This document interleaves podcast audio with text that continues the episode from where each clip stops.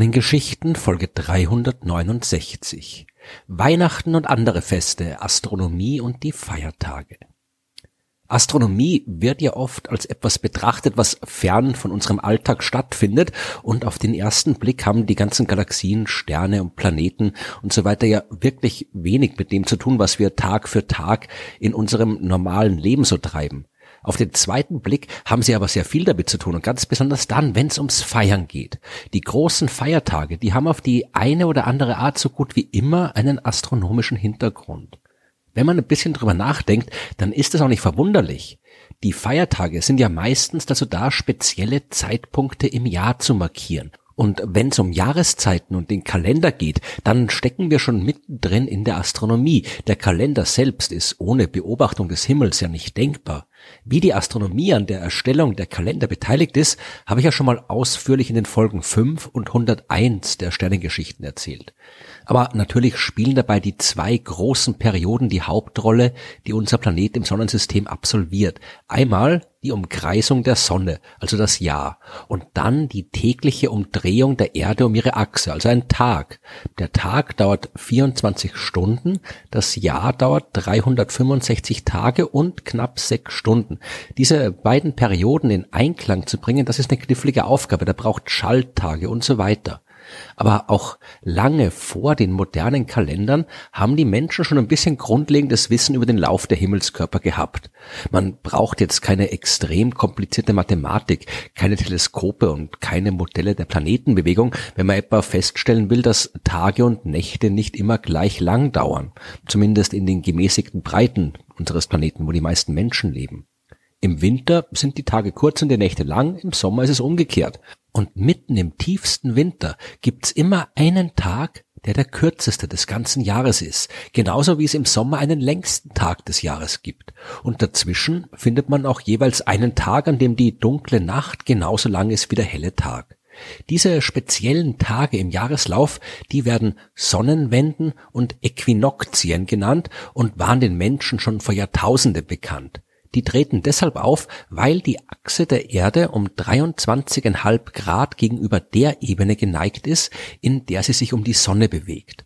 Das führt dazu, dass auch der Himmelsäquator gegenüber der Ekliptik geneigt ist. Mit Himmelsäquator ist nichts anderes gemeint als der auf den Himmel projizierte Äquator der Erde. Und die Ekliptik, das ist die Ebene der Erdbahn. Beziehungsweise wenn wir die Sache von der Erde aus betrachten, dann ist die Ekliptik die scheinbare Bahn, die die Sonne im Lauf eines Jahres am Himmel zieht.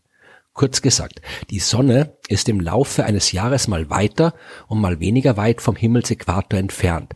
Wenn sie am höchsten über dem Äquator steht, dann dauert auch der Tag am längsten und dieser Zeitpunkt wird Sommersonnenwende genannt. Umgekehrt ist die Sonne ein halbes Jahr später dann am tiefsten Punkt unter dem Himmelsäquator und wir haben die Wintersonnenwende.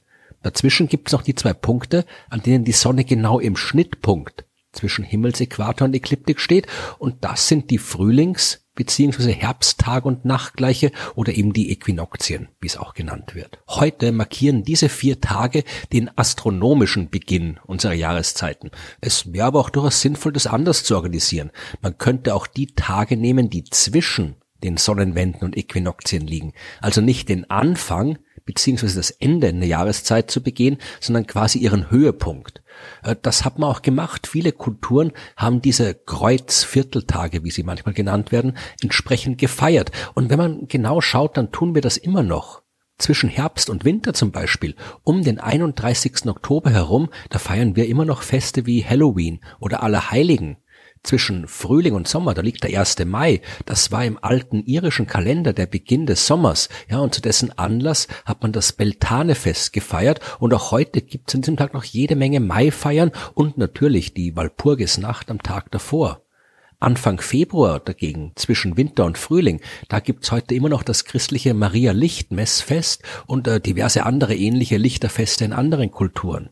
Und der, der letzte Kreuzvierteltag, der noch fehlt, der wird Anfang August gefeiert. In der alten irisch-keltischen Tradition war das das Lugnasat-Fest und das hat den Beginn der Erntezeit markiert. Und an vielen Orten gibt's auch heute noch entsprechende Erntefeste im August. Und auch im vermutlich bedeutendsten Fest unseres Kulturkreises steckt jede Menge Astronomie. Am 24. Dezember und oder am 25. Dezember, je nach Tradition, feiern wir Weihnachten. Offiziell begehen wir an diesem Tag laut den christlichen Kirchen die Geburt von Jesus. Die Wurzeln und vor allem die astronomischen Fundamente dieses Fests, die liegen aber viel tiefer. Wann Jesus tatsächlich geboren worden ist oder ob er überhaupt in der Realität geboren worden ist, das ist nicht überliefert. Definitiv überliefert ist aber, dass die Tage am Ende des Dezembers schon immer eine große Bedeutung für die Menschen gehabt haben.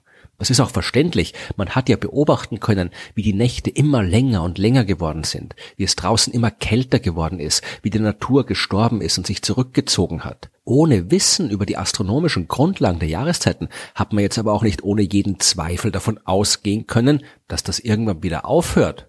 Man hat zwar aus Erfahrung gewusst, dass auf den Winter äh, immer ein neuer Frühling folgt, aber absolut sicher war man sich nicht. Wenn die Götter was dagegen haben, dann hätten die ja problemlos äh, den Winter einfach ewig dauern lassen können. Ja, und deswegen hat man sich umso mehr gefreut, wenn dann der Tag der Wintersonnenwende wirklich gekommen ist, ja, und die Tage wirklich wieder länger geworden sind und hat entsprechende Feste gefeiert. Und äh, selbst ohne diese astronomische Verbindung, wann sonst soll man denn große Feste feiern, wenn nicht gerade mitten im Winter? In den landwirtschaftlich geprägten Gesellschaften ist da jetzt nicht so viel zu tun, weniger auf jeden Fall als in den anderen drei Jahreszeiten. Man hat das Lager voll mit Vorräten aus dem Sommer und dem Herbst und in der andauernden des Winters hat man sicher auch nichts dagegen, wenn man mal ein bisschen ausgelassen feiern kann. Es ist also kein Wunder, wenn die Menschen zu allen Zeiten gerade zur Wintersonnenwende besonders in Feierlaune waren. Und dann richten sich natürlich auch die Religionen entsprechend ein. In der antiken römischen Mythologie gab es zum Beispiel Sol bzw. Sol Invictus, der unbesiegte Sonnengott. Und im dritten Jahrhundert wurde der unter Kaiser Aurelian zum Schutzgott des gesamten Reichs ernannt und sein Geburts- und Feiertag auf den 25. Dezember festgelegt.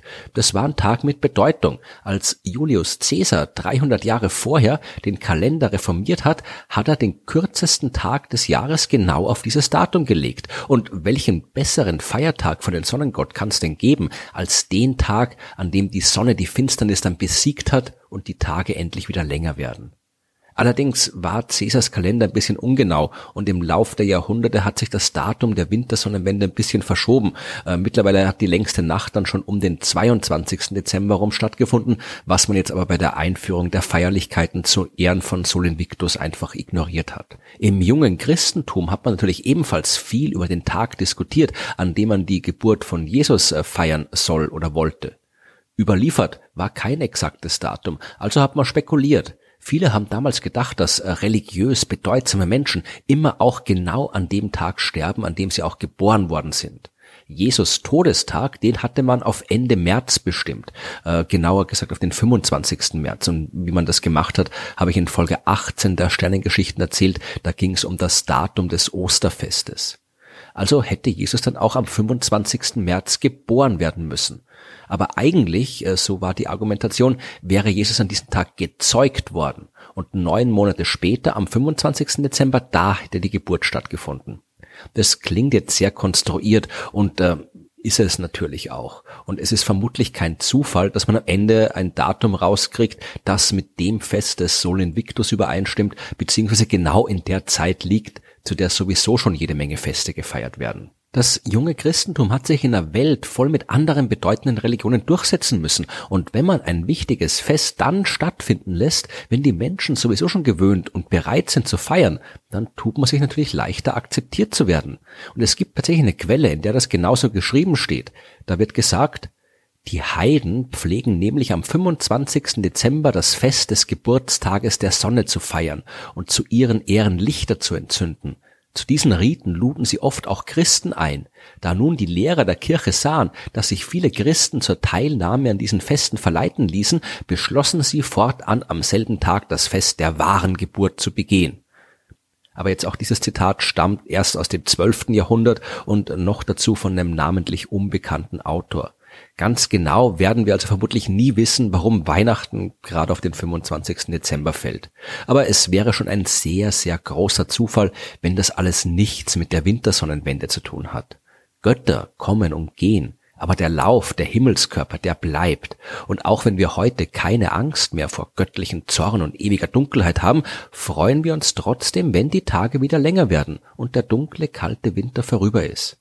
Wer Weihnachten, die Geburt des christlichen Gottes feiern möchte, der kann das gerne tun. Und alle anderen feiern einfach mit, denn die Wintersonnenwende haben wir Menschen immer schon gefeiert.